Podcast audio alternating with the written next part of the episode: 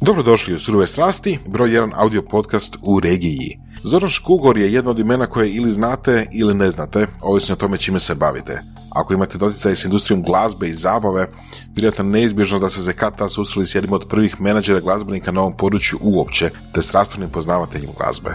Ako niste, Sigurno ste čuli za sve estradne zvijezde koje je on otkrio i izgradio, a tu su među ostalim i tako velike imena kao što su Oliver Dragojević, Bijelo dugme, E.T., Toni Cetinski, Sadi Cenov i mnogi drugi. Škugor ima gotovo cjeloživotno iskustvo u glazbi i to što više gotovo cijeli život sve u menadžmentu glazbenih zvijezda, te bez lake na jeziku priča o tome kako funkcionira ova industrija. Neke od tema koje smo pokrenuli su kako je otkrio, a onda izgradio Olivera u zvijezdu, kako se tu inače radi, kakvi su poslovni modeli s glazbenicima te kako prolaze ili ne prolaze plagijati među glazbenicima. Ovo je vrlo živopisan intervju gdje se neke informacije o domaćoj zabavnoj sceni prvi put iznose na ovaj način u javnost. Tako da svakako poslušajte, sigurno će biti i zabavno i informativno. A mi smo Surove strasti i idemo dalje. Podržite nas na Patreonu, to je Surove strasti na platformi Patreon, gdje možete odrediti da se svaki mjesec automatski izdvoji neki iznos, na primjer 10 eura, za podršku našem podcastu. To nije veliki iznos, možda jedna velika pizza s pićem mjesečno, a nama puno znači. Potražite još i naš izbor prepričanih poslovnih knjiga na academy.surovestrasti.com. Ovo su Surove strasti i slušamo se.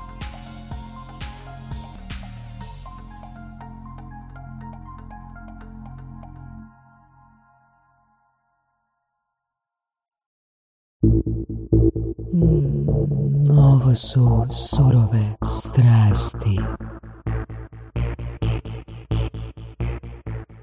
Stalno pišeš, ja kad, pa krade. Pa kako kradeš opet? Pa misli, ja kad sad ovu pjesmu, šta su ukra? On donije. A ono krave krivi dio koje ne igra. pa ja kad moraš ukrati ovo što je prepo, prepoznatljivo, pa koji ste kurac? A tu je Huljić neoriginalniji, ovaj Remi Kazinoti koji s njim dugo radio, ovaj u studiju što ima u Splitu. Remi je tamo krajeno 70 do početka 80-ih radio za mene, ja sam tada stvarao Olivera i on bio klavirist u bendu tri godine s nama. I ja ga jednom sretnem, kažu, kako ti tvoj genije radite? Kaže, ja u studiju sjedim, on dođe i donese i kaže pjesma broj četiri. Donese CD neki. Ja kažem, šta to znači? On ode ča. Plati mi studio odmah, ja moram ukrasti tu pjesmu u zakonskim gabaritima, da ne je utuživo. I on se potpiše da je autor i dademo svojih prava 25% njemu šta ukra. Od 90-ih na ovamo da dovesti on će ovdje stavnu klavir, on ne mogu je nijednu svoju pjesmu od početka do kraja. Ja sam u to siguran. pa dobro, ok. To jel, je... jel to često i vane isto ili samo kod nas? Je A tako? nema to vane. Nema. Vane, ako se to desi, ja, ja sam pratio ovoga, problem, veliki proces to bio u Engleskoj, Ed Sheerana, ona je njegov fotografija, kak se zvala ona, da. Njega su dva frara tužili, da su mu poslali CD ili kazetu demo neki i da je nije nikad odgovorio. I maznja je to u toj pjesmi. I oni su ga tužili i dokazali na sudu. Platio je penal naših 128 miliona kuna. Jer su uzeli pjesmu. Koliko je donilo para, koliko je emitiranja, koliko koncerata, koliko dana kad je to pustio, koliko mu je skočila cijena. Sve su izračunali na sudu i mora je platiti. Znači, to je negdje bilo oko 35 milijuna. Malo manje, pardon, od 20 milijuna. Mm tako to ide u ozbiljnom svijetu. On ti izračuna koliko ti zaradi. Da. I nema tu greške. A ovdje... Hoćemo pričati o tome što radi glazbeni menadžer. Ma to počemo, hoćemo. Evo da prvo predstavimo gospodina Škugora. Ne? Znači, uh, ping pongaš, jel? Ping-pongaš, da. Ping pongaš, uh, DJ, znači Tako, počeo sam početak. DJ, da. Da, početak je bio zapravo u garderobi. Garderoba je bila Da. početak, da, jer sam, ovaj, ja dok sam igrao taj stolni tenis, onda se u našoj toj prostoriji, jednoj velikoj gdje smo mi trenirali, e, subotom i nedjeljom se držali plesnjaci i na njima su svirali šibenski bendovi. Onda mene predsjednik kluba molio da ja još jedan kolega radimo u garderobi. I kaže, vi ćete uzeti sve što uzmete na garderobi, to je vaše, mi dijeli pola-pola. Ali sam ja to prvi put počeo te doživljavati te žive svirke bendove. Prije toga, zašto, kako, ja sam to negdje čuo, pa valjda mi ušlo u glavu. kad je stari kupio ovaj radio, ja sam počeo po danu tražiti radio Luksemburg. Čuo ja za radio Luksemburg. Međutim, ne može ga dobiti, nema ga nigdje. Zašto baš ra- Radio Luksemburg? Pa Radio Luksemburg je bija radio stanica koja je kompletnu Europu educirala o stanju na europskoj i američkoj muzičkoj sceni. Zato Radio Luksemburg. Oni su bili izvor informacija šta je novo, šta je to nova pjesma, top liste njihovi i tako dalje. Ono što danas rade, kod nas recimo ovi otvoreno i antena, to je nekad radio, radio Luksemburg prije 55-60 godina. Sve je to kopija toga. I ja sam svaku večer, ne bi mogli čuti signal po danu, zato ga nisam mogao loviti.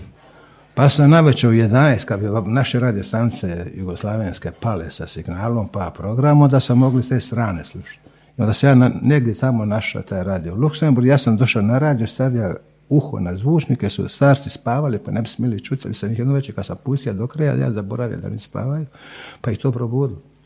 Kad sinko, ne možete me zabraniti ni tebe da ti slušaš radio, daći tišaj. I ja sam to stavio u uho i ovako svaki put. Na uho ja to slušam i pratim ja glazbu šta se dešava i sad ja to upoređujem ono što bendovi sviraju. Da, da. Pa kam pičko, mater, šta je ovo? Pa. Može, može. Ja može. kažem, šta se ovdje dešava? Ja kažem, šta je ovo? I onda se ja, to je bio prvi moj ulaz u svjetsku glazbenu scenu. I onda se ja, kako se ja zarađivao na toj garderobi, ja odlučio kupovati ploče, zaradilo to mene.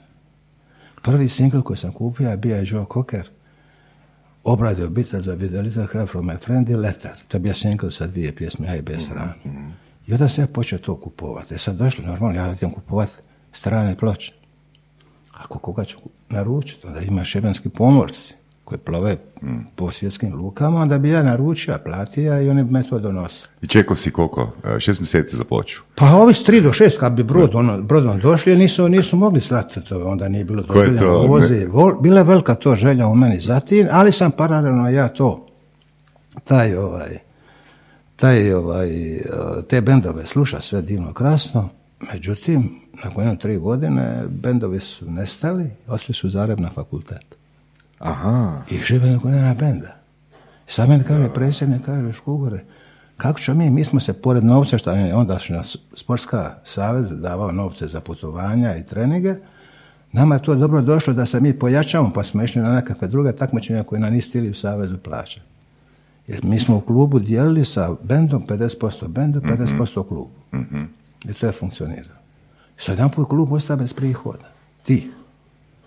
Ja kažem predsjedniku kluba, čuj, ja imam jedan vrlo profesionalni gramofon, ja naručio da mi ovi koji navigavaju da mi donesu pomorci. Ima se neko malo pojačalo i to, ima se dosta ploča već tad. Ja kažem predsjedniče, pa ja mogu biti DJ. Ja imam puno ploča, ima jedan gramofon, jedan ću iznajmit. Iznajmit ću, ja sam brzo, to je ovako pojačalo bilo 100 vati. To je ogromno za danas. Ogrom, to je kao na, to su radio stanice išli sa takvim nešto. Da, strašno. Da, da, da, da. Ali, vi vjerovali ili ne, u prostoru u toj sali gdje stane jedno 500-600 ljudi, ja sam imao dva zvučnika, dva put 25. Danas svaka budala od auta ima. A ja sam na te zvučnike držao, bila akustika dobra istina, ja sam držao disko na to. I ko je bio bliže zvučnicima, bolje čuje i bolje plesa. Ali, pošto u gradu se nije imalo to di šta dešavat, svi su dolazili na mene. E sad, kako se ja to reklamira? Ja bi u subotu na večer otvorio prozore od te dvorane, stavio jedan zvučnik na prozor, a dolje ispoda centralno šetalište, ja upalim glazbu, tebi ja signal da radimo. Aha, aha. I oni sa šetališta u klub. Da, da, da, da. I ples je trajao od 7 do 10 i 15, do 10 i 15 je bilo kjuzo. Morali su svi biti kući do 10 i po. Ali ja sam počeo dobro zarađivati. Pola, meni pola klub, ja postao kao kako je band bilo. Ček, aha, to... Uzima ja 50% kako su oni, ja sam mora plaćati najam zvučnika, ja sam pustio kocku. I to je odlično funkcioniralo. E sad dolazi, to je zima takva, e sad dolazi ljeto, gdje ću ljeti, imam ja sa ploče, imam ja sa svega toga. I ja na Šibenskoj tvrđavu, koja je danas ta barone kao poznata, i bilo gostelsko poduzeće koje su imali restoran i šank. I oni meni kažu, Ugore, mi ćemo dalje prodavati ko šta naruči, a ti imaš ulaz. Ja kao odlično. Utorak, četvrtak, subota, nedjelja. I puno svaku večer. Ja zarađujem. Jel se sjećaš koliko? Pa iskreno ću reći, recimo u subotu sam znao uzeti koliko materi čača primu plaće za mjesec dana. U jednu subotu. Ja prodao bi po 500 karata u subotu. A karta je bila recimo ondašnjih 6-7 maraka. Koliko I je? imao si 17 godina, bitno za Da, naglasiti. da, da. Da, ima sam 17 godina i toko ljeto, međutim, meni je već jedna komitet, omladna grada, počela mene pratiti, jer ne mogli ići u zatvorene prostore prije 15.10. gdje je vrućina bila. I sad, ja bi prekidao negdje krajem devetoga, i sad nervoza u gradu, nemaju ti mladi. Mene komitet omladne zva. Dođi na sastanak, ma bi ja došao, šta je sad? Pa kažeš, kugure, mora biti zabave. Država je vodila brigu da se mladi zabavljaju. Ja sam to kasnije u svojoj glavi rekao. Ne samo da su vodili brigu da se mladi zabavljaju, nego imali su ih sve na okupu, pa sad znali ko šta radi. Da, Imali su njih na uvidu. da. A da se sjećaš, Zorane, koji je bio respons tvojih roditelja kad si prvi put donio e, taj njihov e, mjesečni iznos plaće doma? A ja kad sam ovaj, donio to doma, onda je ovaj, čača reka, sinko, dakle, pare, di si ti to uzeo? Onda se ja njega doveo da on meni prodaje karte. Da on vidi da ja nisam ukora ništa, nego, i čača je došao, to je sad postala kućni obrt. Brat je isto tu bio sa mnom, on mi Da, da, pomaga, da, da, da. ali čača je prodava. I sad, I sad ja gledam, stari, ima sam normalnog redara koji je bio i redar i kupio ulaznice, i onda je, vidim ja stari ide, Senićo, pošutaj piva i ova isto. Ja kažem, s čiji novaca? Stane malo iz čiji novaca, ovo, ako niste okrenuli pet karata pa ste kupili to. A kad priznajte, ajde, da mu je rekli, jesmo, kad bolje da me čača uzeo nego neko drugi. E, super je krenulo i ono, fakat si vrhunski I to sam storyteller. ja, ono. ja sam to Da, da. tako išao i onda je ovaj, jedno lito me nisu dali tvrđavu gore, kao ne. I onda je ostao na košarkaškom igralištu u Šibeniku, otvoreno. Imala je jedna samo velika vakva svjetla.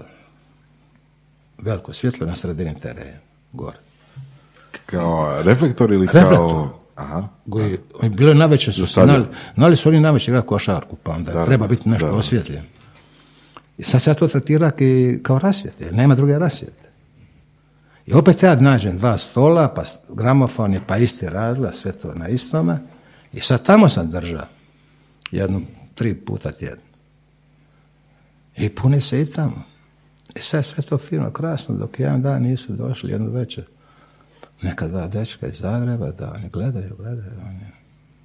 I priđu oni meni, kažu, mi smo jedan bed iz Zagreba, kaže, bi mi mogli biti u programu kad imaš ti barem jedan put tjedno. Pa ako imate neke slobodne dane koje ja ne radim, povući u slobodan dan, ja ću još povezati sa ovim Savezom za fizičku kulturu, koji je vlasnik tog, tog terena, ja pa se s njima dogovorite. Pa kaj ne, mi biti na uhodanu već. Prvi puta je neko rekao uhodanu. A Kasnije mi je ušlo u memoriju. to. Aha. Kasnije mi to ušlo u memoriju, jer e, to će mi objasniti kasnije, da su ti veliki problemi. Pa se ja sad ta iskustva prenija kasnije, da ja znam di će, pro, di će rulja otići, di neće. Da. Sve se to u tim mladim godinama doktorira taj posao. Ja kažem, dobro, kad šta svirate vi, kad imamo jednu sad singlicu, kak se zove, Anuška.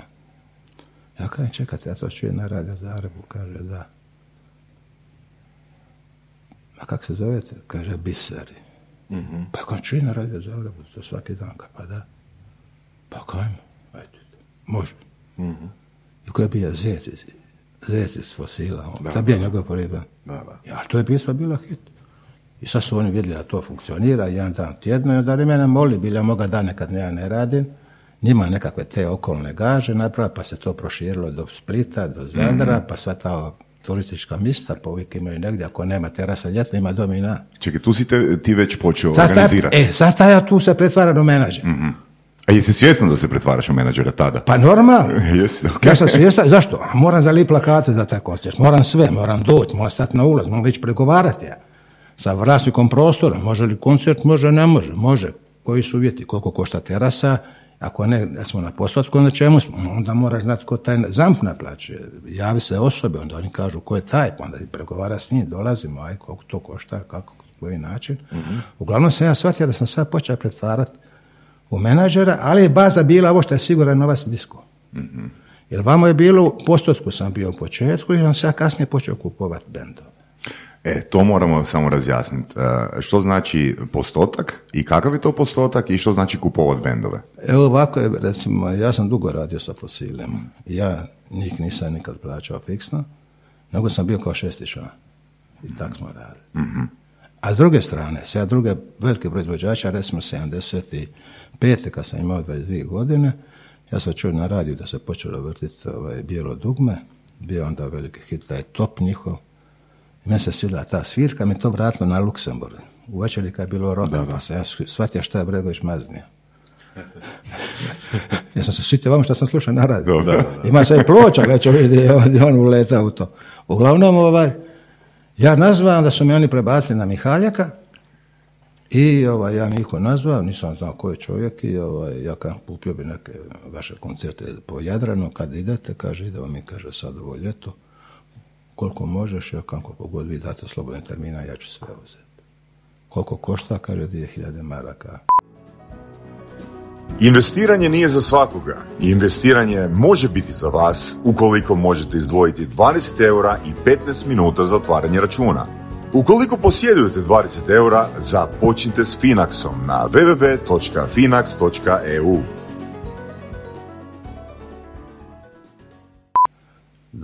od 2000 maraka bilo. Menadžer, svirka njihova, razglas, rasvjeta, kombi, sve u 2000 maraka. Onda recimo plaća bila jedno 400 maraka, otprilike. dakle pet plaća. Da. I onda se opustio, snima u kocku, ja garantira pare, ima sam ušteđeno od diska novaca, pa sam bio miran da mogu platak, se bilo kakav problem desi, međutim to su bili dosta puni koncerti. Pa bit ću iskren, ja sam zarađivao po danu koliko su oni sve skupa. Uključujući tak 2000 maraka se ja zarađivao po Znači, danu. oni su fiksno dobivali 2000 Tako je, a ja sam maraka, toliko zarađivao sam. A, Ok. od ulaznica... Od ulaznica. Da, da, da. Kad platim sve i zampe sve, ostalo je meni 2000. I to je normalno je- iskomunicirano, znači to je bilo jasno. Oni su rekli cijenu, menadžer njihov je rekao koliko košta, ja sam njega plaćao, njemu sam dava pare, ne njima. Mhm. Poštovali smo taj dogovor. On je dalje valjda bio član benda u postotku s njima, nisam ga nikad ne pitao da budem iskren. I tako je to krenulo. I onda smo počeli malo češće raditi. Onda su počeli drugi izvođači. I sve to bilo i onda 75. Beogradska ju grupa, nazva njih pa sam odradio dio Bosne, ovaj prema Mostaru i taj dio gore, prema Jadranu dol. I ta cijela turneja koja je dobro prošla, ovaj, pamtim taj jedan dan, ja jednostavno nisam znao šta znači 10. Meni je otac bio partizan, majka nas djecu tjerala u crkvu, jer mi crkva bila 100 metara od kuće, pa na njoj je bilo najlakše kad smo mi djeca u crkvi, bar znamo di je uru Rime, znači danas zna di smo mi uru Rime dok ona skuva ruče. A mi u namisu. Mi na misu, i ja postao ministrant, mene to sve Isusi, ono, mene to dojmilo, ovako smirivalo to. I ovaj, ja u jednom momentu ovaj, shvatio da se to počelo širiti. I taj deseti četvrti mi imali koncert u Metkoviću. Ja sve dogovorio nekakav kulturni dom njihov i to. I sve štimalo. I dođu mi, iznosi se instrumenti, ovi, popodne pola pet, negdje osam je koncert, evo policija. Ja kažem, što je sad? Ko organizator? Ja kažem, ja. Kaže, čujte, ne možete držati koncert. Ako, kako? Pa potpisali smo sve papire, kako mogu. Pa vi znate koji je datum? Ja kažem, deseti. Pa vi znate što je? Ja kažem, ne znam. Kaže, nemojte se zezati s nama. Pa ne znam ja. Ja znam da deseti četvrti, a šta je, šta, nije državni praznik, ne razumijem uopće. I on prvi put ja čujem izraz NDH. Mislim, to nikad nije u kući, nikad neko spominjao, nitko niko oko mene to spominjao. Ja da NDH. Aha. Nisam mogao stvoriti sliku. To je taj dan. I kao- zbog toga ništa... nije dala, policija nije dala, skazali mi je koncert i ja kažem, ima dio grupe, braći Jelić, ja kažu, policija ne da neki NDH, ja kažem, on kaže, pa znamo mi, kad nas je iznenadilo, kad si nama rekao taj dan da radi. Pa ja kažem, pa valjda trebala dvorana reći da ne mora. Jel tako? Pa oni su mi dali termin. Nisam ga tražio, pa idem se i naći s njima. Bilo je komplicirano. I bilo je, mislim, pakirali su, taj dan smo mi prekrižili, to mene ovako malo dirnulo, ja sam im platio njima trošak taj dan dnevnice, nema tu Boga, moraš dati gotovo. Ali se desilo recimo jedno veliko po- pozitivno iznenađenje nakon par dana, Mislim da je to bio četvrtak, u subotu mi bili u Imocku. A meni kaže ovi dio grupe, kaj pa škog je nas vodiš? Ja kam pa Imocku. Pa gdje gori, ja kam pa zašto ne? Ako može Mišo Kovač, možete i vi, ne razumijem. Pa kad ti, zna- sad o meni spominje da je gore nekakva ustašluka, kako je? Kakav ustašluk, kakav prošao rat, ne razumijem. I mi došli gore. Oni su mislili da će biti tuče, probivanja, svašta. Ovi su ih imoćani dočekali ko braću. Kad su odlazi dolno se pršute da nosu kući, bi, da mižane vina, sve su ugostili, kada su i najbliže rodbine. I oni ostali u šoku. Kao ovo, sad kad budemo, kao škogore pričali, Beograd nama neće niko vjerovati. I to se upamtio tu turnej baš po ta dva momenta, jedan otkazivanja, s druge strane kontra među tu takozvanim Ustašama, što su policija govorila. Koje su to godine bile? To je bila 75. Mm. Spet. 75, ja sam imao, e, 76 je grupa bila, pardon. Ovaj, ja sam onda već imao 22-23 godine se ja krenja lagano u tu priču i to se kasnije širilo. I, međutim, mene Mene je uvijek mučilo, ja sam imao tih stvarno par hiljada albuma i Svojih Da. u, u- u kolekciji, što bi da, rekli danas. da. I meni je brat to kasnije rekao, ja nisam mogao to, nisam zbraja, nisam spaja to kroz svoju glavu, kad mi je brat kaže 80% pjesama na tim albumima ti si znao na pamet. Pa ja kao moguće, znam. I uglavnom, ja sam cijelo vrijeme ovo što naši stvaraju.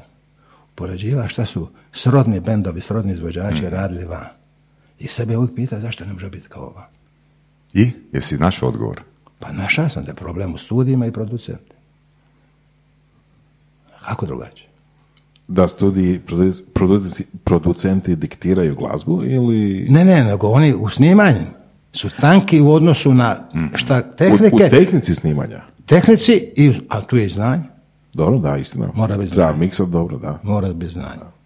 I ovaj, ja sam vidio da tu problem, da tu naši ne mogu ništa i ja sam to poštovao to tako, međutim, ovaj, bilo je izvođača koji su strašni bili, ali snimke nisu Čekaj, znači rekao bi da je kvaliteta glazbe bila dobra, ali... Pjesme su bile dobre, ali snimke same su bile loše. puno lošije nego što bi ja slušao na radio u Luksemburgu. Mhm. I to nisu uopće to moglo. Mene je to cijelo vrijeme držalo, kako doći do toga. I onda sam ja ovaj, 78. uzeo Olivera, uzeo sam Olivera, noće sam ga vidio da pjeva dolu u Primoštenu, prvi put sam ga uživo čuo gdje je bio sam na koncertu. Kad kažeš sam, bila je prazna dvorana. Ne, ne, ne, ne, e, on je, on je bio na bini jedini Aha, ok. On je bio jedini od pjevača, ima je neki kraj sebe, ja sam to čuo. I uglavnom, ovaj, on je pjevao strašno Tom Jonesa, eh, Ray Charlesa, Steve Wondera. On je to prisilija. Ima je strašnu moć da promijeni vokal. Aha, aha. I on je to pjevao originalom. I to mene zadivilo. Kako čovjek minja boje glasova, kako on minja opće način pivanja. Meni to bio šok. Ja mu došao, ja mu prišao, on sjedio. Ja kao, ja sam taj i taj, on kaže, znam za tebe. Ja kažem, pa šta pivaš ovdje u noćnom baru, ka pa more. Pa kako, koliko imaš ovdje po večeri? 800 maraka mjesečno za osam puta. Imao, tad, iako on recimo prije mene imao Galeba, Pizza Feraj i Magdalenu. Ali niko to nije odradio da budu hitovi. Aha, aha. Nisu odradili. Iako su to tri odlične pjesme. I neko to nije odradio. To su išlo ono samo sebe poslali na radio, pa šta se desi, desi, neko vrti, neko ne vrti, ko vodi brigu, ko to vrti, ne vrti, ništa. To, to, tako jednostavno je. Ja kažem, čuj, ja tu mogu ponuditi jednu dobru lovu, koliko ja mislim da je to dobro, ti zarađuješ ovdje 800 maraka mjesečno i istina 8 gaža. Ja kad ti dadem 800 maraka dnevno, hoćeš nećeš. Kad ne, ja kažem da, kaj, idemo odmah. A kako si mogao biti tako siguran ono, da to možeš isporučiti? Kako si mogao ono, znati? Pa bio sam siguran jer ja sam, e, ja sam kroz to doba kad sam ja vrtio te ploče, to je jedna posebna publika, posebna publika koja ide u disko klub i pleše, idu na zabavu. Nije to ono da su došli pop drink pa gleda komade. Ljubitelji te glazbe stanu na podi i plešu, i muško i žensko. I postoji ta publika. Pa nisam slučajno završio od- išao rad dance. Pa nije to slučajno. Ja sam prošao to sve. Na svom iskustvu. Ja znam kako se to radi. Kako se radi zabava. I kakva pjesma mora biti. Ja to ne može me prevariti. Ja znam šta treba uđeš u studiju, rećeš mora to tako i tako. Jer ima iskustvo koje oni nemaju. Da. Ja znam kako to mora biti. E, a kako će pjesma izgledati, idemo mi tražiti je nama tu srodno. Dokle može biti. I prepoznao si da Oliver ima taj... Da je on ima to i onda smo mi gledali ko će, ko će snimat njemu te pjesme i dogovorili smo to da idemo na Splitski festival. Te godine Splitski festival imao tri večeri svoje i u sve tri večeri on bio pobjednik. I tada je u Sinju je odslužio vojni rok veliki beogradski novinar Peco Popović. Ja smo se znali. I on je bio na Splitu i ja njemu kažu, bili mogli ovo početi iz Beograda? Jer di je problem, zašto se unutrašnjost prolazi dalmatinska klapa i recimo dalmatinski pjevač? Dolaze ljudi na ljetovanje. Pa, pa I lokalne radije da, stance, pa lokalne te- terase sviraju bendovi, pa sviraju ono što je na Splitskom festivalu i tako dalje. Jel ih podsjeća to na I ljeto? posjećaju na ljeto, onda to posjećanje traje tri mjeseca. A kad se vrati u Beograd, Zagreb, da izbija ovo lito, a kako je bilo, onda počnemo pričati, predivno je bilo i to je tulumarenje, sve oni ispričaju. Da, da, da. I onda se zapale na neku pjesmu. I ja kaže, idem ja na njega, na tu priču. Peco mi je odradio marketing u Beogradu, ja napravio probni jedan koncert gore i prošlo. Onda smo se za Beogradu zavezali. E, nevjerovatno, ali to nije smetalo nama u poslu. On je strašan broj večeri odradio za ambasade, za njihove partije. Pa im je pjeva na engleskom. Onaj repertoar koji oni znaju. Da, da, da. I plaćali su puno skuplje nego što smo mi zarađivali na koncertu.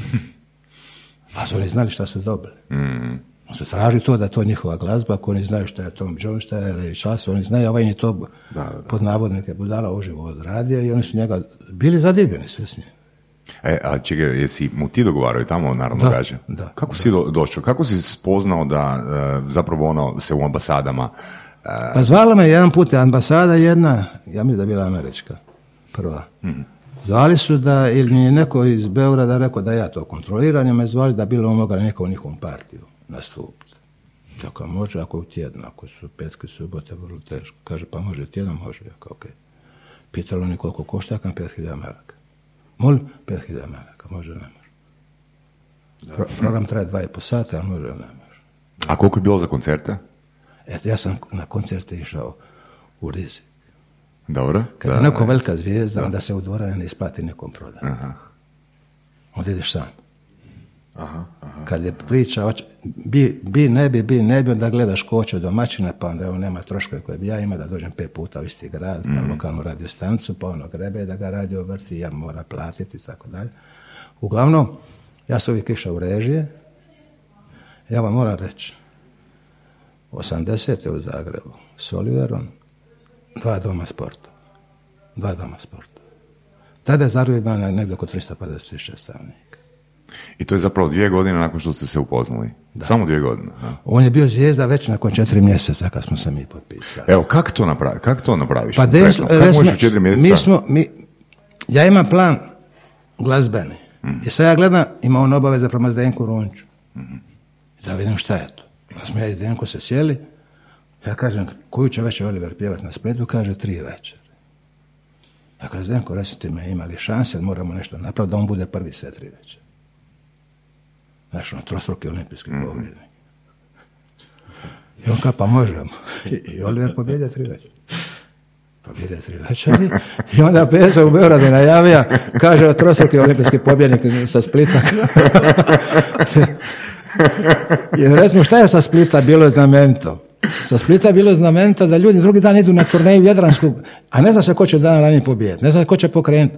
Najveće ko je pobjedio. Sutra kreće već turneja, 40 dana, 45. Da, da, da. Jer se onda, išli su ljudi na koncerte samo na ime, zato što je pobjednik, da nisu čuli pjesmu. Da, da. Jer nisu imali di čuti. Da, da, da, da, da. Ali idu na pobjednika. I to je tako išlo. I on je trostruki, šta sad? I mi zaletli se u Beograd, radili tu američku jednu noć, odradili jedan program u Beogradu. Ja sam napravio koncert, Hajduk me nazva da trebalo bi Hajdukovu noć napraviti u Beogradu, da će doći, ja kam ko će doći, kad doće ambasade, doće partizana, uprava zvijezda, uprava gradonačelnik, kao galama, to. Ja kajem, hotel Jugoslavija, ok. I došli su iz ovih ambasada, su bili pozvani, i oni su njega tamo čuli. Imam ja sliku jednu sa tog nastupa, sa- sa tog prvog njegovog koncerta u Beogradu i Ja sidim u odijelu, sve divno, krasno, ono, ovakve lente, ono, gledam, ja ne znam, ne vidim, ne vidim. Uglavnom, ova, bila strašna noć i tu smo mi be- večer slomili Beograd. Sve se diglo na noge na njega, Oliver, Oliver, Oliver i kasnije, vrlo, vrlo često smo gore radili, baš te privatne zabave. Koncerte smo normalno radili, ali tam je Zagreb ostao. E, Dom sportova nismo prodali. Dom sportova smo prodali 24 tisuće karata. Dva koncerta, jedan u pet, jedan u osam. Na isti dan.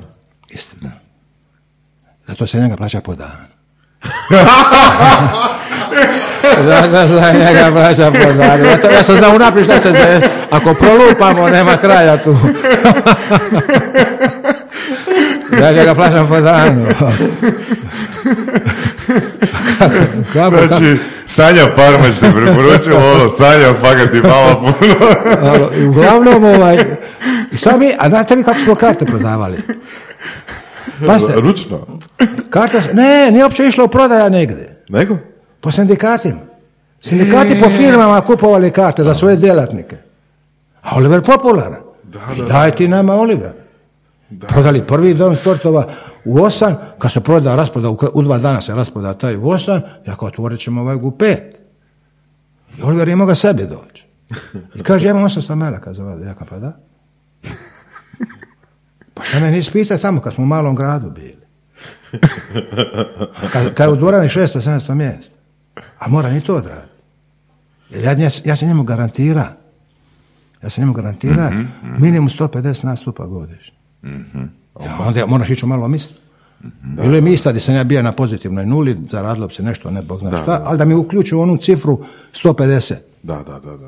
Jer me se kasnije desio problem, recimo kad sam uzeo latino, pa su postavili uvjet 120, ja sam rekao da će biti 120 koncerata, otprilike 10 mjesečno. Ja sam to u godinu dana latinu napravio 118 koncerata, Kruška me skoro htio tužiti zbog dva koncerta. A se otkazao, nešto, kad radite između ostalog subotna sela neka i to fešte po selima, vi kad dogovorite, ne možete znati šest mjeseci unaprijed da se tamo u taj datum želi neki lokalni baja njihov. Mogu? Pa svi idu napir kod njega. Da. Onda pukne koncert, je li malo mjesto. Da, da, da. Me- 150 je on ima kod mene radnih dana godišnje, a to je njemu tada bilo 120.000 maraka. Pa. Da, A vama piva 800 mjesečno. da. A ovdje sad ispalo kad ra- odradi svi 150 ima 10.000 maraka mjesečno. Pa stane. A bitno bruto, bruto iznos koliki je taj. Da on može živjeti, hran ženu, dicu i da u njemu može puno ostati. Puka on je na Zagreb, ali je to tako. Ja sam čekao de facto 20 najvećih gradova za kon- konkretnu zaradu, a ovo drugo da bude pozitivna nula i da ja nešto uz to zarađujem, sve štima. Ali mu dižem brand.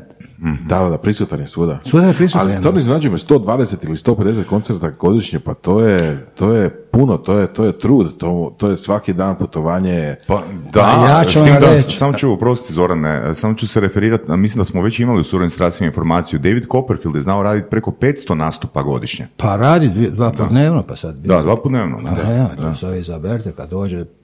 Pa Jel ima toga danas? To danas Pa, nema, danas, ne bi rekao. Zadnje što sam ja puno koncerata radila, bilo su 90. Cetinske, ima želju da uzme pare. Ja sam s njim radio negdje oko 150-160 dana i ti je bio jedno 120 dana godišnje, moga puno više nisu htjeli. Sad je mi bio na plaći. Ma sam ja tada sam ja uveo 90-ih plaće, ali doćemo na to. Da, da, da. Dakle, Oliver je to odradio, a međutim vidio sam da tražio je moment, tražio je neki kik s moje strane da može prekinuti ugovor. To je problem sa estradom kod nas. To je problem što mi nemamo specijaliste advokate koji zna zarez stav di treba. Mi se načelno dogovorimo, ali onda on traži rupu u ugovoru. Meni se to desno cetinski. Strašno tri godine. Prvi po čovjek države postao. Sve, sve smo poharali. Međutim, materi čača upali u neke dugove, ne- neke loši poslovi bili. Sad oni traže rupu u ugovoru kako bi oni mene preskočili, a ja on dijelimo pola-pola. Mi dijelimo pola-pola, a ja od svoje polovice moram platiti Gvida Minea, studija, spotove, sve to na mom trošku. I, do- i on je potpisati 50%, međutim njih je mučila njega je roditelje da ja previše zarađujem. A ne pitaju koliko me košta Gvido Meneo. Ja ću sada prvi put javno reći. Ja sam Gvidu za prvi album Tonija Cetinskog isplatio 168 tisuća maraka. A, sam rekao Gvidu, nećeš me varat ki ovi ovdje, a raćeš najbolje šta znaš. Ja ti predlažem postotak iz posla. Pa ti za rad. Ja sam njemu u godinu dana isplatio 168 tisuća maraka, kad su to doznali ovi veliki kompozitori drugi, su rekli ti nisi normalan. Jer su oni pitali neke male novce, mislim po njima male novce za pjesmu. Ja kažem, ljudi, ja sam napravio u godinu dana 2,5 milijuna maraka prometa. Šta diskografija, sam napravio svoju diskografsku kuću i sve sam kontrolirao. I marketinga do svega. Sve je bilo moj problem. Ja sam tu duboko unutra bio, doslovce duboko nije mogu, ništa mi niko, ništa mi nije mogu prodati. Ja sam znao od prve do zadnje sekunde šta Imate fantastičan proizvod ili uslugu? Ne znate kako probiti gatekeepere? Sasnici.com. Mi probijemo gatekeepere, a vi zaključujete posao. I uglavnom, ja kažem njima, ajmo ovako, garantirajte mi vi 2,5 milijuna na nekom. A vama ću dati 200 hiljada. Molim, pa da ću mi 200 hiljada. Ali dajte 2,5 milijuna, morate potpisati garanciju da će biti problem. Pa da to vani, pa to je američki model, to je engleski model. Šta više prometa, više novac. Pa šta bi treba ja njih varati na sitnoj plaćene pjesmi i onda oni mirni što su dobili, a ja ot- oteo neke velike pare. Pa to kratko traje. Međutim, kod Tonija nastao problem da su oni bili kratki s parama i sad su tražili rupu. Ja sam imao ugovor s njim ovjereno da će on u prve dvije godine imati, prve tri godine imati tri albuma. Kako taj prvi krenio, to se prvi put i zadnji put desilo, kasnije se to je negdje vrlo slično desilo sa IT-em, na prvom albumu, da de facto deset pjesama, deset hitova izašlo. Toni nije ima mega hit, za razliku od IT-a da je tek 12 sati bija mega hit. A Toni nije ima mega hit, ali ima deset odličnih pjesama. Ja sam kasnije u svjetskoj razmjerima naišao na puno takvih izvođača koji imaju, nemaju mega hit, ali imaju odlični svijet deset pjesama. Jer praksa u svijetu je bila odlična jedna, blizu još druga, a ovo popun prostor. Da, da, da. E, međutim, došla su druga vremena. Pa Dire Straits nisu imali mega hita, ali su bili imali deset odličnih pjesama. I tako to funkcionira. A se ja nek, u jednom momentu čak uva- uvajate obrad, ka pa šta ste poludja, ka kakve obrade? Pa ja kažem, Đoko, kad je napravio životnu lovu na obrada. Pa ja to sve studiram, gledam šta vani svijet radi. Uopće ja iznenađen ko- kad se nešto desi. Pa imate primjer, ovu, Rulja nije znala kod nas, pitanja ove pjevače, pjevače, kaže, pa vi znate šta Whitney Houston pjevao? Kaže, pa koji je najveći hit? Pa I Will Love to You. Kažem, Tako, čija je pjesma? Pa ne znam, pa nije njezna. Kako? Pa nije njezna, to je country pjesma u obrati. To je u originalu Dolly Parton. A moraš na to glazbi da bi znaš šta je. A ove budale misle da je njezin. A nije njezin. Ona je sa obradom napravila sebi svjetsku karijeru. Fakat. Sve drugo možemo, a nijedan više pjesme njoj nije donela taj rezultat. Nije jedna. I šta se dešava? Pametni Amerikanci naprave obradu, obradu za klub. Znači, postoji ta publika. Pa nisu slučajno išli. Pa moraju se oni zabavljati u subotu, nedjelju koji idu u disko klub da zabavljaju na njihovu pjesmu. Održavaju kvalitet i održavaju ime. Pa sve ima svoje. Pa nema tu slučajnog ništa. Koliko je danas teško nekoga napraviti zvijezdom? U odnosu na nekad, mislim, čini mi se puno, puno teže. Jesu se procesi znatno promijenili, a? Pa ja, ovako ja ću reći, ovaj, stvorila se jedna manje talentirana generacija kompozitora, skladatelja.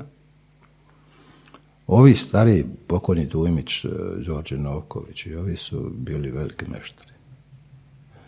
Jer one novce, mislim moram biti iskren do kraja, de facto recimo na Đorđu Novkoviću, Rajku Dujmiću, napravljena je hrvatska rock scena sa lovom do zabavne i pop glazbete isfinancirali su se rockeri. E, sad možemo pričati što hoće. Da nije bilo love, love, ne bi bilo rock scene. Matematika je svega to. Kad imaš puno kasu, onda možeš se igrati van.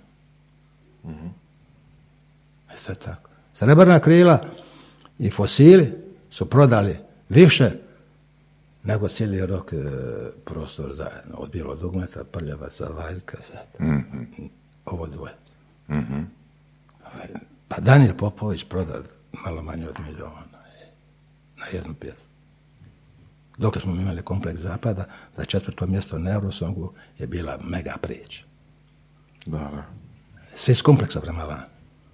Danas ga četvrti ne znači ništa. Ali onda to znači. I to je tako. Uh, jel 50-50 onak uh, tada, uh, jel svaki skoro glazbenik ono u tome, na, barem početno vidio neki loš dil ili dobar dil? Pa ja ovako to doživljavam. Ja nisam tu, zašto ja pita 50%? Ja sam znam da će puno loš para u, u, u albumu. Ja ću vama ovako reći. 93. kad se radio taj album E.T.-a, prvi taj njihov, u principu je to drugi. Malo ljudi zna da su imali album prije mene, odnosno ja sam ga nabacio. Jer ja sam njih, kad su oni meni došli, njih dva, sam sjetio. Ja sam 90. bio direktor Svjetskog festivala crtanog filma. Pa se išao kraš na neke pregovore zbog neke leteći medvjedića, to se iz naftalina izvuo, kada imamo od čega financira festival, da se nešto zaradi na tom crtićima. I ja šao kraš na pregovore. Kad smo završili pregovore, ovaj, mene pita direktor, kaže, bil čuo jednu našu reklamu, što nam je ponuđeno da napravilo za bonbon Kiki. Ja kaj volio sam Kiki, a kaj dones da vidim šta je taj Kiki. I pustam spot od 30 sekundi radijski. Neka dva repaju, ali dobro zvuči. Ja kažem da sam ja direktor, ja bi pustio sutra ujutro. Da kažem, ne znam ko su, kako se zovu, kaže i ti. Ne znam ko su, ne znam ja ko je uopće. Nakon dvije godine on je meni došao.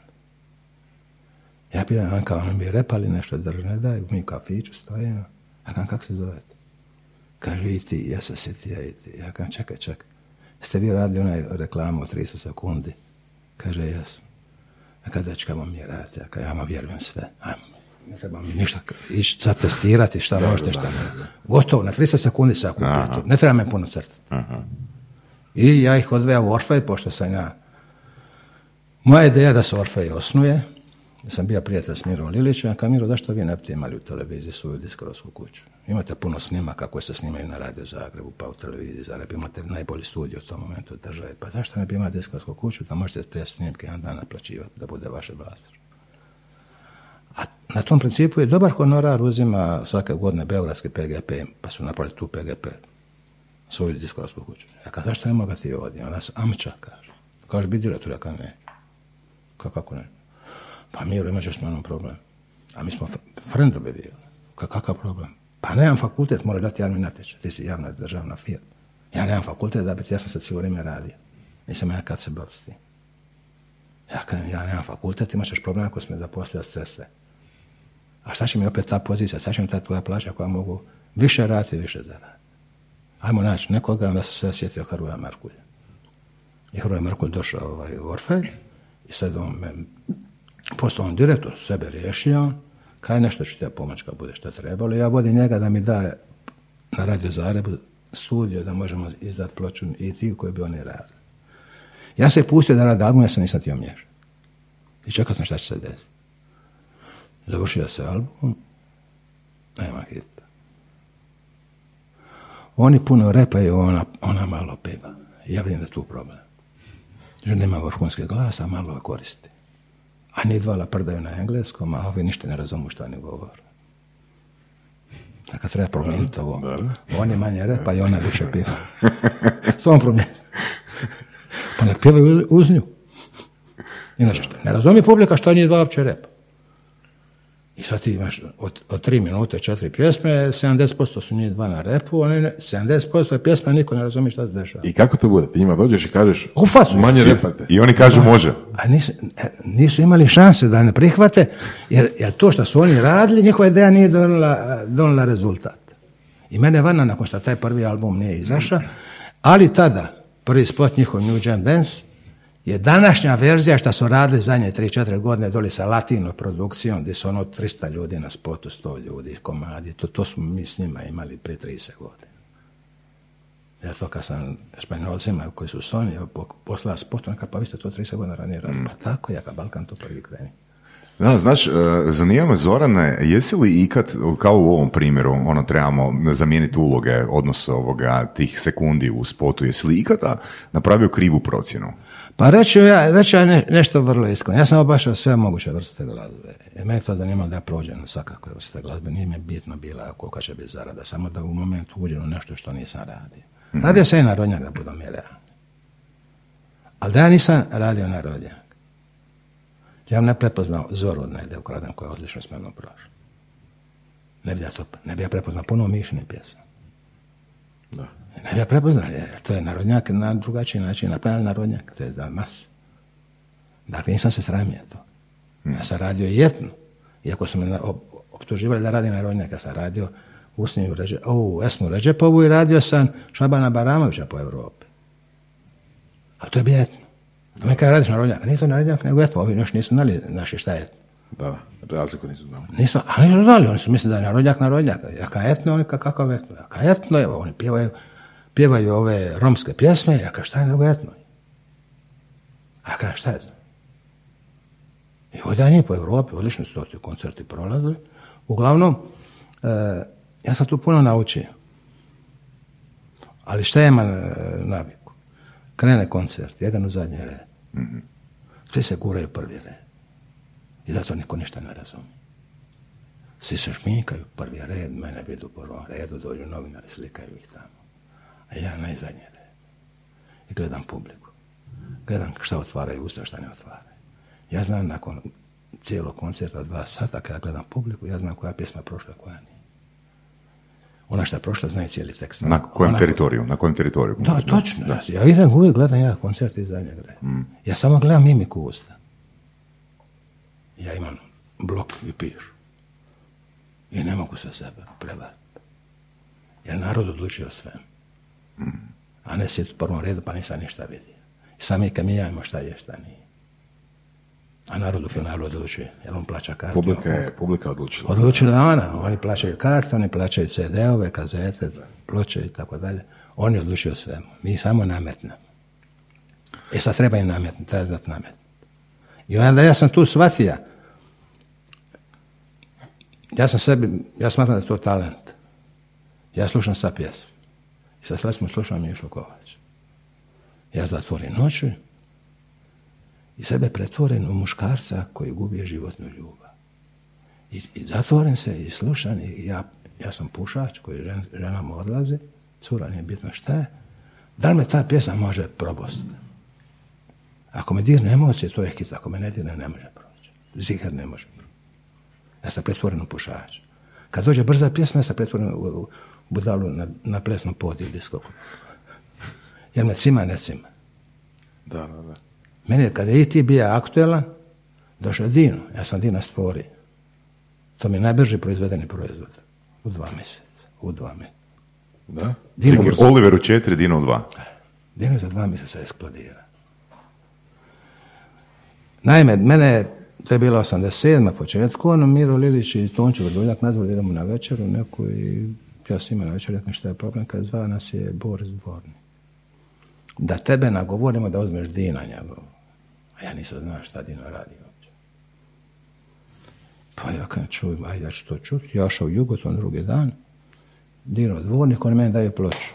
Zove se nešto, piše kineski zid. Ja doma slušam to, ja kao nema ovdje hitova. Ja kao ovo ništa. Ja javim njima, nema ništa. Ja kao javite Borisu da nema ništa.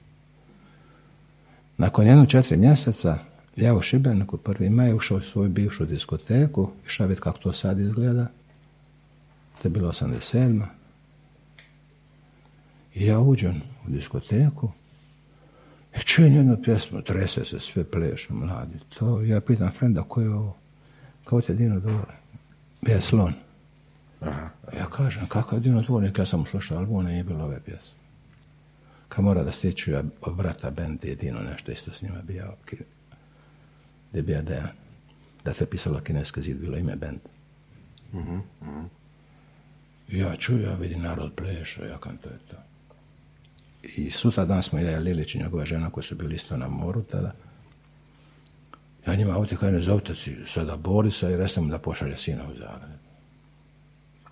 Pa sad da ne valja. Pa čuo sam sinoć nešto što nisam čuo na tom albumu, ja sam, ja sam dobio krivi album. Dakle, 100% talentiran strašno dečko. No kad dobro, kad još da kada sastanak, gdje ti zakazujem sastanak, kažem kod tebe na televiziji. Pa diš kod mene sastanak. Pa Miro, niti ja znam kako on izgleda, niti vjerojatno on ne zna kako ja izgledam. Pa možemo se promaš, pa je promašio dolazak u Zagreb. Ako je loše živaca, onda će okrenuti sve nazad. Tebe ćemo se gore naći, ja ću ga odvesti u restoran, kad završimo reći šta smo se dogovorili ili nismo se dogovorili, pa ti možeš Boris odmah javiti. Jedino je došao, mi smo ošli u restoran i dogovorimo se. Ja kažem, ja imam jednu ideju da napravimo TV emisiju koju ti vodiš. Ali jednu emisiju, sat vremena, 45-50 minuta. Kako ćeš to napraviti? Ja pa pitat ću Mira, on ti čačim prijatelj. Pitat ću ga sad, odmah ćemo ići kod njega i pa ću ga odmah pitati šta mi treba televiziju, će dati, neće dati. Pa neka on pomogne. Ne zbog tebe i mene, nego zbog prijateljstva s tvojim čačom. Ja ošao s njim ko Miro, ja kao Miro, daj mi kamere i on će u lumpo gradu, nešto će mi smisliti. On kaže, dobro, ako to to, kaže, nema problema, reste samo kad treba, ja ću dati kamermana, tehniku, sve ćete dobro. Kad Dino Šemića, kako ćemo, pa ti ćeš biti taj voditelj, sve ćeš ti, pitaj ti u ljudi, znaju oni za tebe, ne znam, počne, zezaj se. A finale ćemo napraviti u salonu, promociju tog, tog albuma, gdje ti to otpjevati. Ja kao matrice, nema bendova, zaborav bende. Matrice. Ti ješ gore na playbacku biti. I da to onda ti ćeš pjevati. Može, može. I snimamo mi po gradu tamo. Snimali mi to po Zagrebu. Finale u salonu. Mi na fotografije salona kad se snimalo i završilo se to sve i televizija ja kad miru pustim nekakvom jugoslavenskom terminu. Subota na večer, cijela juga gleda. Sva, sva studija se uključuju u emisiju. Dina, sljedeći sedam dana ja nisam mogao živjeti poziva za gaženje. I mene je nazvao Oliver Mandić. Kažeš, kogi, uništio se mi album. A kad zašto? Pa ti znaš da je moj album dobar, sluša se kakav je. Ali Dino je bolji. Ja ne mogu izaći van. On je bolji. Kad ja priznam da je bolji. Ja ću zaustaviti taj album, potrošio sam puno novaca, neću izaći, ne, ne mogu biti drugi. Reci mi dok ćemo tući kampanju, pa da ja probam eventualno poslije tebe krenuti s ovim kad je prazan prostor. Sad, čak je Siniša Škarica, kada je izdavao svoju knjigu, napisao za Dina. Kaže, zamislite, kaže, Škugoš ga odvede u salon bez benda, kaže, sa, na matrice. I on to objavi, spomenuo mene unutra sve, ja ga nazvao, kamo se naći na kavi. Mi smo se našli, ovaj, na kansina. Dance glazba. Ono što ima Din, ono što ima i ti, ne mogu to četiri muzičara na Dino svira. Da, Dino da, je imao odličan band, onaj Song Killers. Ali da je bilo još tri, četiri muzičara, to je bilo vrhunsko. A nije bilo. Zapad je to nešto drugo napravio. Ja sam išao na neke koncerte da vide kako funkcioniraju izvođači koji imaju puno zvukova, pa bi našao njih pet na bini. Ali klavirist ima kompjuter, pa je ono što ne ide, što nema muzičara, fali to izašlo iz kompjutera. I to, I to savršeno, to su kroz vježbanje sve štim. Ja, ja sam to shvatio 80-ih, tu, tu prevaru, nazovemo prevaru, i šta se nas panda u balet na koncert u Zagrebu. I sad svira koncert, ja čujem puno instrumenta, a njih pet na. A kad je su ovi drugi? I ja išao tamo, vidi, da nisu kakav bend ispod stola dolje. Pozornic, nema nikoga. Šta? I vidim gore klavijature, kompjuter. A kad tu smo? Ono sve šta? Nije bilo, izašlo iz kompjutera. E sad, dešava se bis. Na bis oni izlazu bez kompjutera. Sviraju neke svoje hitove. Na, na četiri, pet instrumenta. E to je zvučilo ko prazne kante. U odnosu na ono kada je kompjuter bio. Da, da, da, da. E, to je taj problem. To Nije baš više bogat zvuk. Nije, nije više... bogat. Ne, fali ti instrumenta ako ne stave u produkciju i u studiju kad se snima. Ja sam to sve učio, gleda, rulja tamo stoji i gleda neke zvijezde, ja gledam šta se dešava, ko, ko tu šta radi. Tako da ovaj, Dino tu izletija i on je bio preteča toga i nismo bili skupa jedno tri, četiri mjeseca, ja ništa nisam mogao njega uvat za glavu za rep. Ne može govoriti Pošuješ ga na teren, ode tri dana koncert i on se ne pojavi na koncertu. Nema ga. A došao je do organizator u Rijeci, on uzme motor, ispred kuće mu vide motor, on i žena mu sidnu na motor, oni se vozaju tamo po, po Opatiji Rijeci, a na koncert ne ode. To sam shvatio da tu nešto, nešto ima, a kad ne možemo ovako, ja ne mogu garantirati, zato jer negdje ću morat, potrošio sam za reklamu, negdje, tebe to ne zanima, izvođače to inače ne zanima kad otkazuju koncerte, pa nikad neće reći, evo ti za troškove šta si ima, nema šansi, to oni ne razumiju. On njima pukne i otkaže, dobro, ja sam kasnije sve to naučio, pa sam se postocima tim 50-50, pa kad otkazuju, otkazuju za sebe. E pa nemaju uzeli ovo. Šta sad? Uglavnom, ovaj, to je dinom krenulo tako i, i kad je došla ta scena, pošto ja odradio i puno te zabavne glazbe, dosta i roka, ovaj, kad došao rat, mene su zvali da mora ne, živo dalje ići. Mhm. Mogu samo nešto pitati.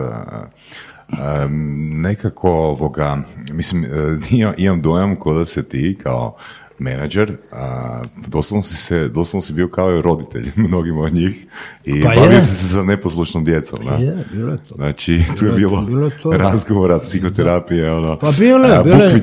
Kako ne, pa ja sam roditelj kad je bilo problematična situacija, ovo, evo da, roditelji njima je rekao, samo da znate šta vam dijete radi. A sad vi radite dalje šta god znate. Ja sam čist, ja sam vama rekao. Šta ćete vi napraviti dalje, mene to uopće ne zanima. Je li bilo puno Ja mislim- problema? Mislim, ali Pa to je bilo- bila droga, vrijeme droge, bilo vrijeme ono... Pa bilo je tu, bilo je tu svega svačega. Ja inače nisam pušač, nisam ne pijem, ja, meni to ne znači ništa. I ja sam tu vrlo čist, nikad nisam probao ništa, da budem realan. Meni to ne znači ništa. I Ja imam drugu filozofiju, ako treba potrošiti novce, onda ću rađe uzeti sobom jednog komada, potići 7 dana na skijanje, na snijeg, na more, odvesti negdje, nego na to trošiti. Od toga nemam koristi. Um, ali mislim ono kad... Ali oni su iz mode upadali. Upadli iz mode. Svi pa i oni. Šmrčaju, pa moga bi ja probat. A tu dileri se umišaju među njih. Sve, sve to vrlo organizirano, nema tu slučajno ništa. Prošao ja, donosilo se droga kraj mene, ja sam to tira, bacao, ja kad dođu policiju, maknite se čak. Sve što je to bilo. Ali, ja, kako bi se desilo, ja sa strane stane. Ja često nisam putova s njima u istoj auti, a bilo je mjesta. Nego sam iš- išao na novi trošak, na svoj, sam se bojao da na cesti policija ne bi nekog zaustavila, onda sam ja u istoj auti, evo me sutra ujutro u crnoj kronici.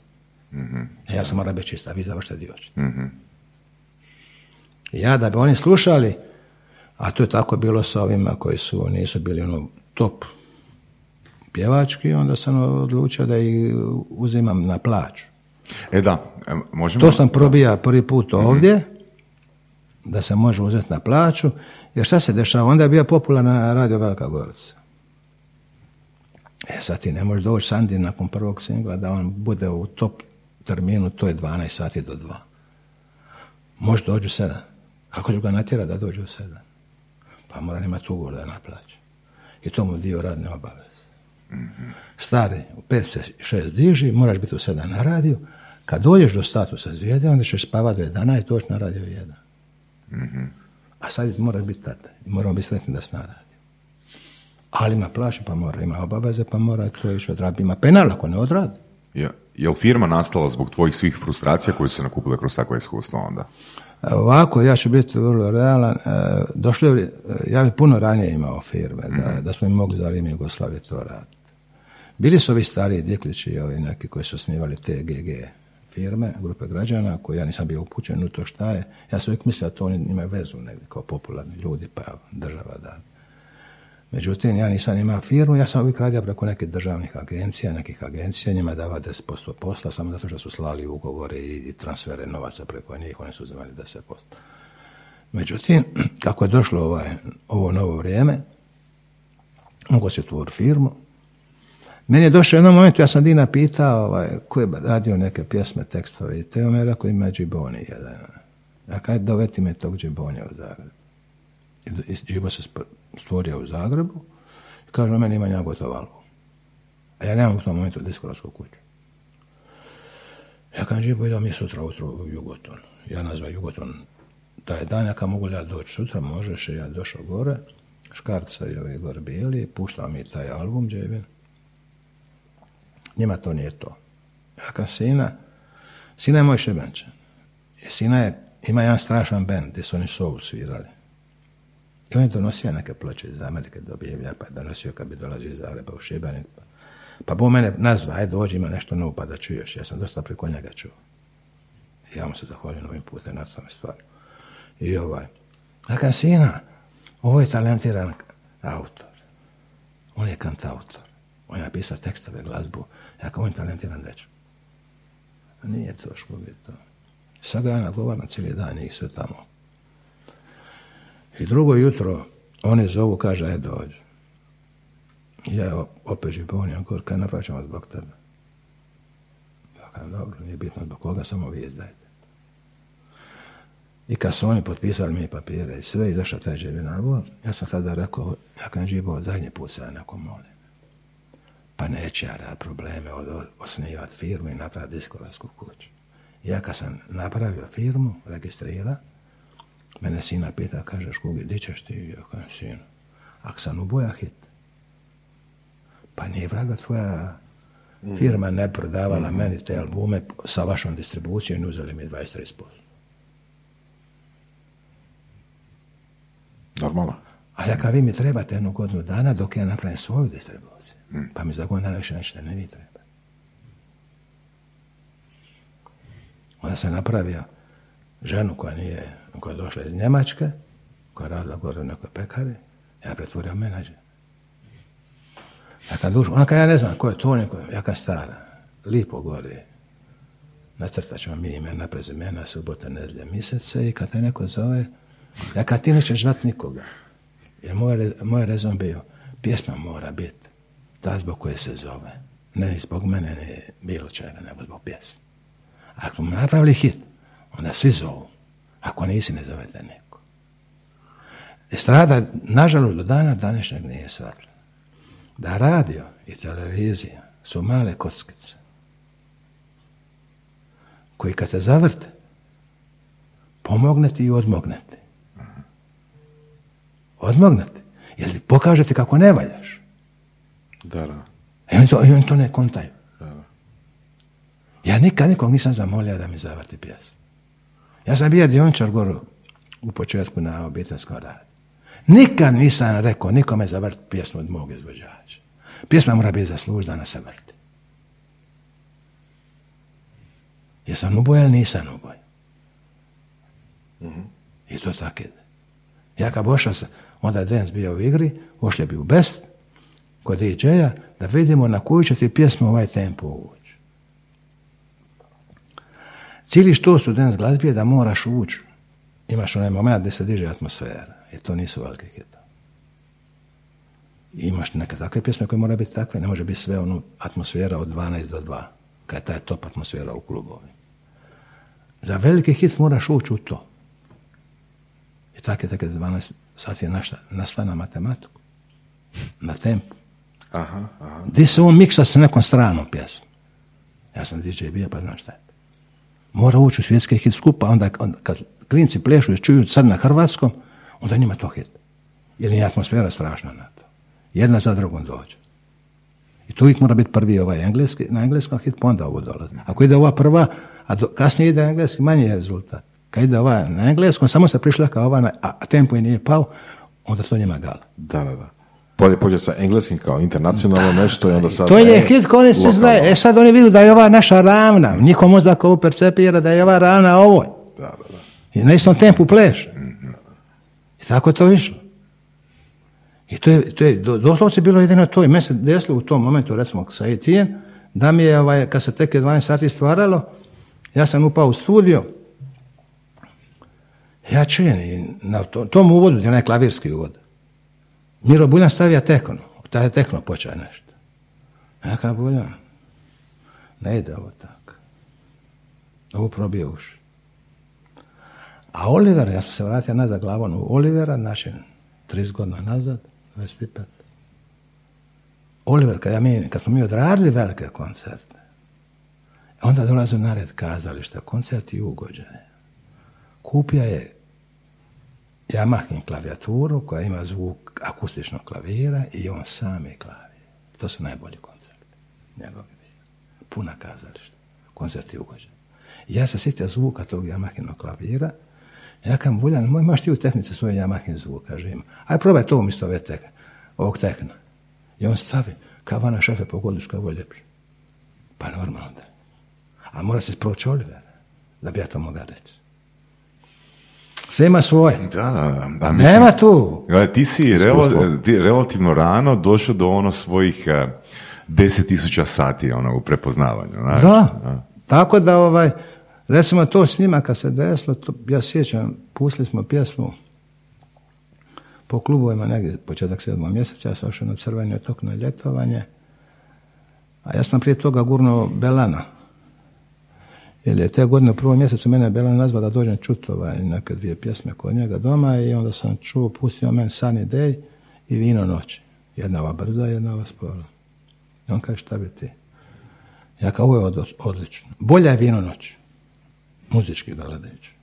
Ali ovaj hitoidniji. Ja ti predlažem sad kad dođe proljeće da krenemo sa Sunny Day. Kaže zašto? Pa zamisli radio urednika ujutro koji u jutarnju šihtu radi. Pa nema lipše nego 7 sati put Sunny Day vani sunce proljeće. Da, da, da. da. Objašnjava preko pisme ljudima da vanka proljeće. Ja kan proći 100%.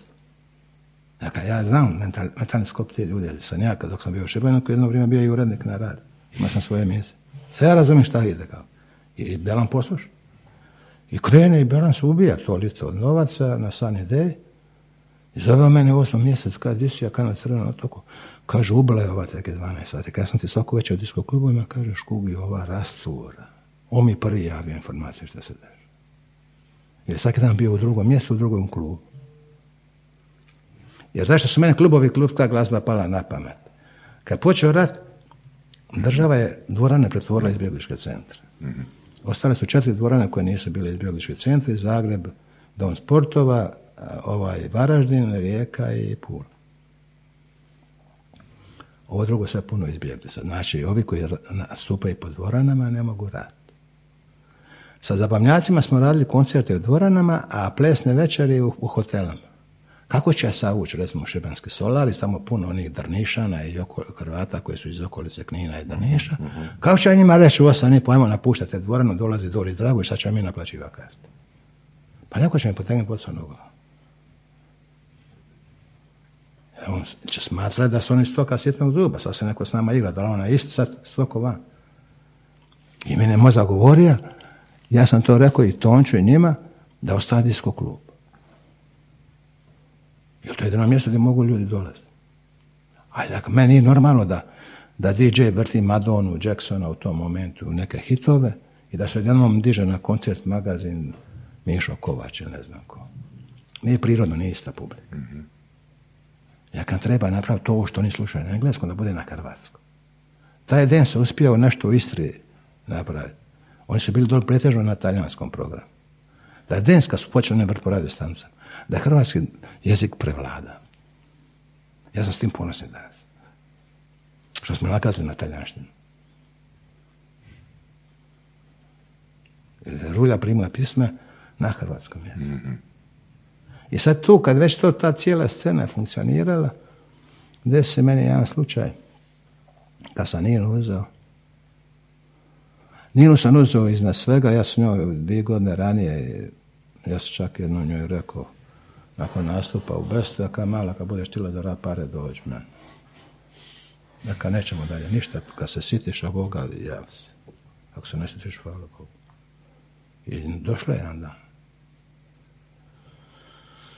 Dovela advokata, niko mi nikad nije doveo advokata, ona je dovela advokata. Ovo je ozbiljno. Ja kad čujem, ja imam ja puno vremena s vama objašnjavati, a kad čovjek kao advokat ne razumije ovo što ja te, imam priča s tobom glazbeno, on to ne razumije. Ovako, ja, ja ću vam dati jedan svoj ugovor koga ja ne, ne smatram tajno. Evo vam ugovor od Tonja Cetinskog, koji je sada broj jedan. Imaš Nina iste uvjete kao to. Evo ti, pa vi sajte negdje napiše, pročitajte to što piše u ugovoru i ti ćeš imati kod mene status zvijezde. Evo, da ne bi te kasnije mislilo ko ima više manje. Vi ko ne misli koliko kolega ima. Kaj, Evo ti pročitaj i ja je zdrav. I vratili se, ona kaže, prihvaćam, ali moraš ovaj, mi garantira barem početni minimum da će biti. Ja koliko, ona kaže, pa, pa barem 4000 mjesečno. Pa ako dobro, to ćemo mi zaraditi, nije problem, ja kao mi ćemo mi to, ja ti odlučujem pjesma, sve se odlučiva, koji će ljudi rad, koji timovi se naprave. Meni Bog da talenta, da ja skužim šta ko zna. Jel to pričaš o produkciji? Da. Da. Ja znam ko šta zna. Ja čujem zvuk. Sad se naslušam. I nema greške. Znači, i management i produkciju. Pa i sve, sve. Sve sam znači. I marketing, pro- sve u mene bilo. marketing, sve. Pregovaranje. Sve, znači, sve u mene bilo. Prodaja, sve. Sve, sve je u mene bilo po kontrolu. Svi su slušali koji su imali svoje sektore koji su kod mene radili. Ja sam platio ljude da rade svak svoj resor. Koliko ljudi je bilo to u vrhuncu? U vrhuncu, po jednom momentu sam ja hranio šta disko klubovi, šta ovo, jednu 300 ljudi. Nice. Koliko si najviše u određenom eh, trenutku imao zvijezde koje si zastupao? Pa bilo je u jednom momentu šta lige, šta B lige. Pa bilo je jedno 15. 15.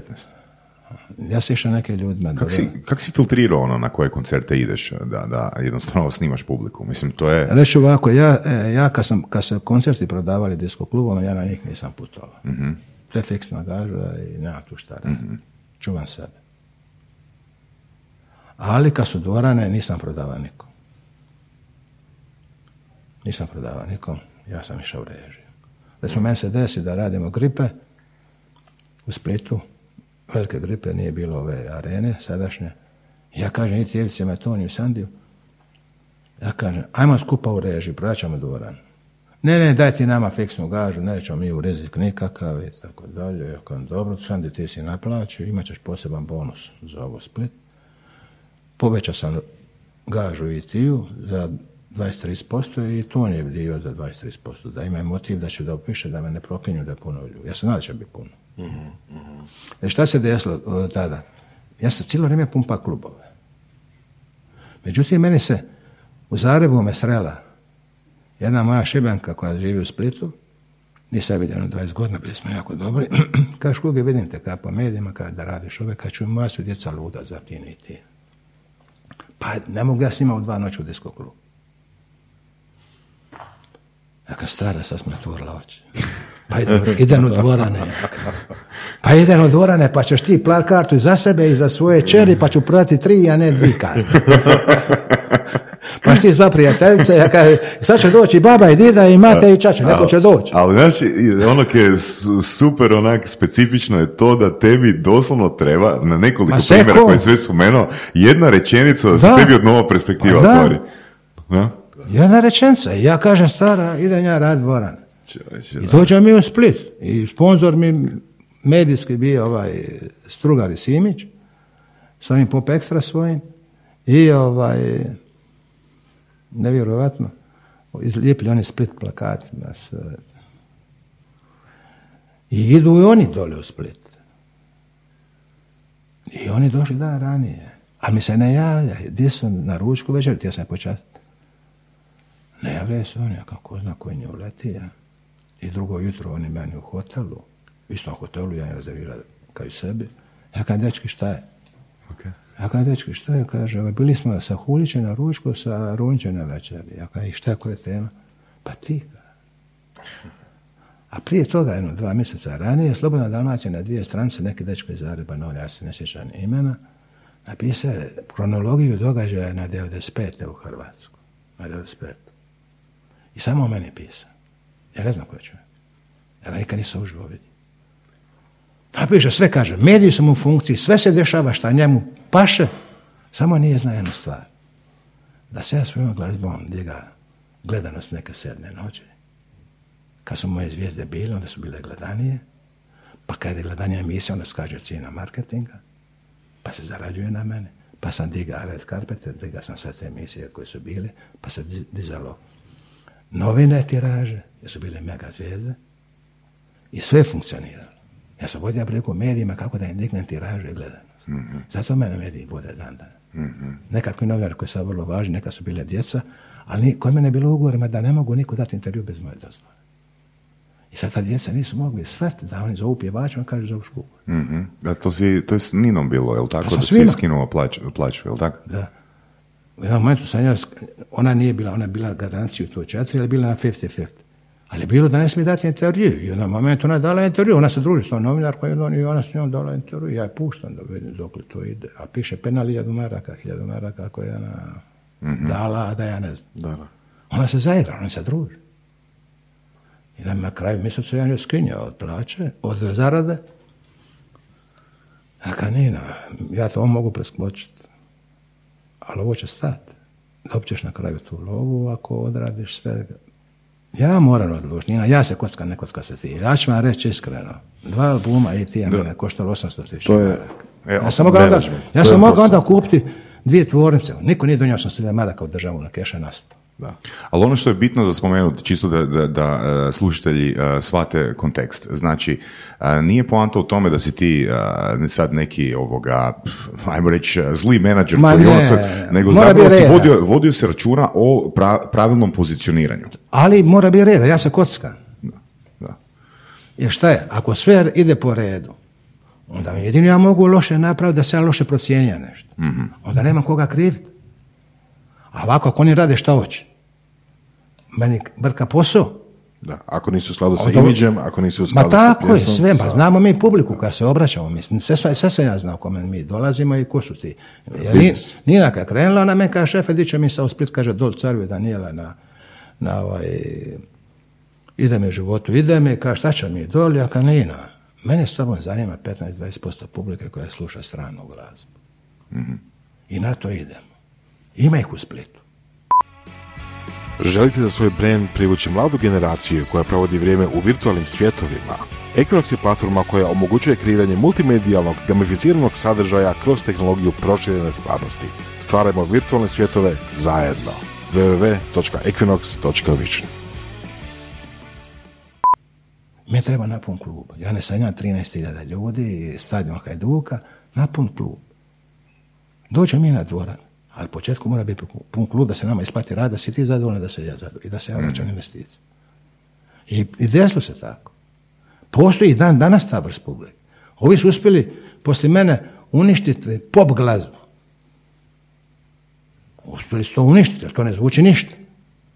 Jer meni je kada je Nina bilo u pitanju, dan je ona me nazvala da dolazi kod mene u firmu. Došao s njom Ozren Kanceljak i došao je ovaj neki iz Sony. Da bi oni izdali ne- neke pjesme Nini. Moraju mene pitati. Ja kad čujte ovako, ja da vam odmah kažem, ja vam sad ka- kažem da možete raditi pjesmu. Ali ne možete objaviti ništa dok ja ne čujem. Ja moram znati šta je to. Jel to meni može srušiti nju ili ne može? Daj Bože da pogodite. Jer nisam htio da nam misli da se nju uništija životnu šansu.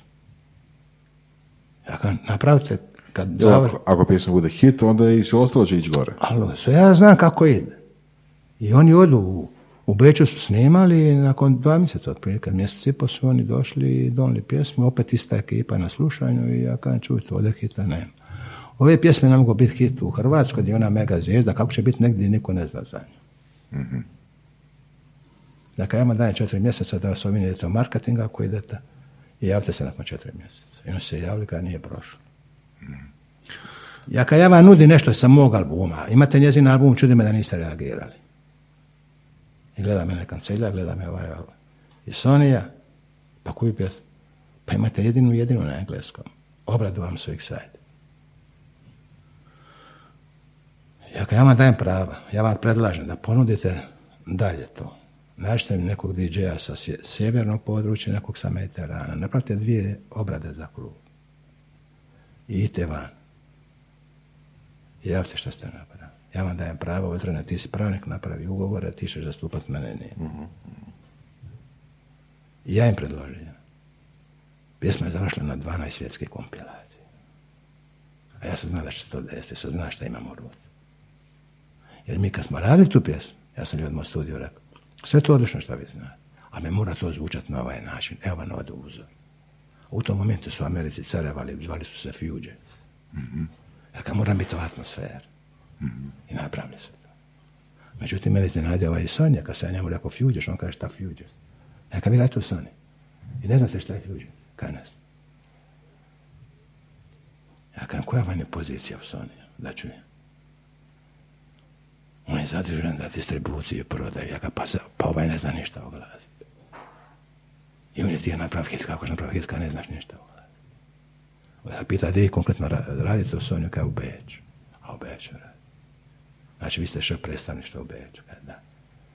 A on šef predstavništva koji dila CD-ove kazete. To mu je biznis. To mu je core biznis. A nije, nije, nije o glazbi razgovarao. Ja sam kasnije nešto za Sony radio, oni su me slali kompilacije da ja slušam šta moglo biti hit, šta ne. Ne mogu oni to mene preskočiti, tako se nije nadesila, nažalost, ubrzo nam je završio ugovor, pa se nije moglo to prema vam više odraditi nego što se odradilo. Odradilo se dosta, ali moglo se puno više.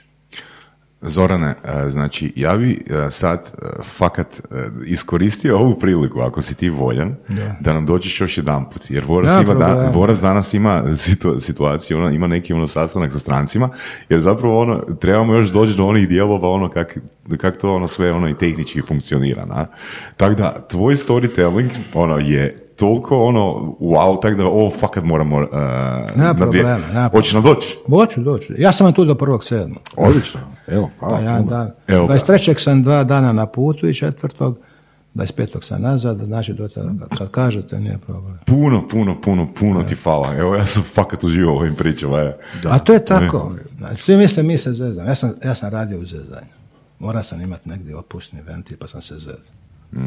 Znate, ali napravio nisam spomenuo, ja sam napravio jedan cirkus koji je 20 godina poslije mene uvaja tu priču MTV. Ja sam u bestu 90-ih otvorio da radim celebrity publiku. Imamo celebrity glazbu, mora biti trend celebrity da dođu određena generacija momaka i cura kao šminkari da ni pratu to. Rockeri su imali svoje. Sjećam kad sam radio u prvoj turneji Štulića da su u 60 Slovenaca i Slovenke putovali svaki dan za nama. Ja sam dao spisak turneji i išli za nama. Tako sam ja napravio tu celebrity scenu, sam povezao prvi put televiziju lokalnu sa prenosom iz disko kluba. Modne revije, koncerti i u pauzama gosti neki važni, prekidali smo program pa i neki kratki intervju pa nazad na scenu. I to, tek kasnije, jedno 10-15 godina poslije, počeo MTV vrt eh, nešto iz nekog kluba. Ima logike. Svaka čast. Svaka Ima čast. logike. Hvala. Kako? Evo, prvi dio intervjua, Prvi dio, ono, fantastičan. odličan. Hvala vam. Ja. Slušali ste podcast Surove strasti, broj jedan audio podcast u regiji. Ako vam se sviđa, lajkajte. Ako se slažete sa gostom, komentirajte ili ako se ne slažete, pogledajte našu ponudu obrazovnog sadržaja na academy.surovestrasti.com. Komentirajte, lajkajte i nadal sve šerajte tako da i drugi ljudi mogu saznati za surove strasti. Čujemo se i do slušanja.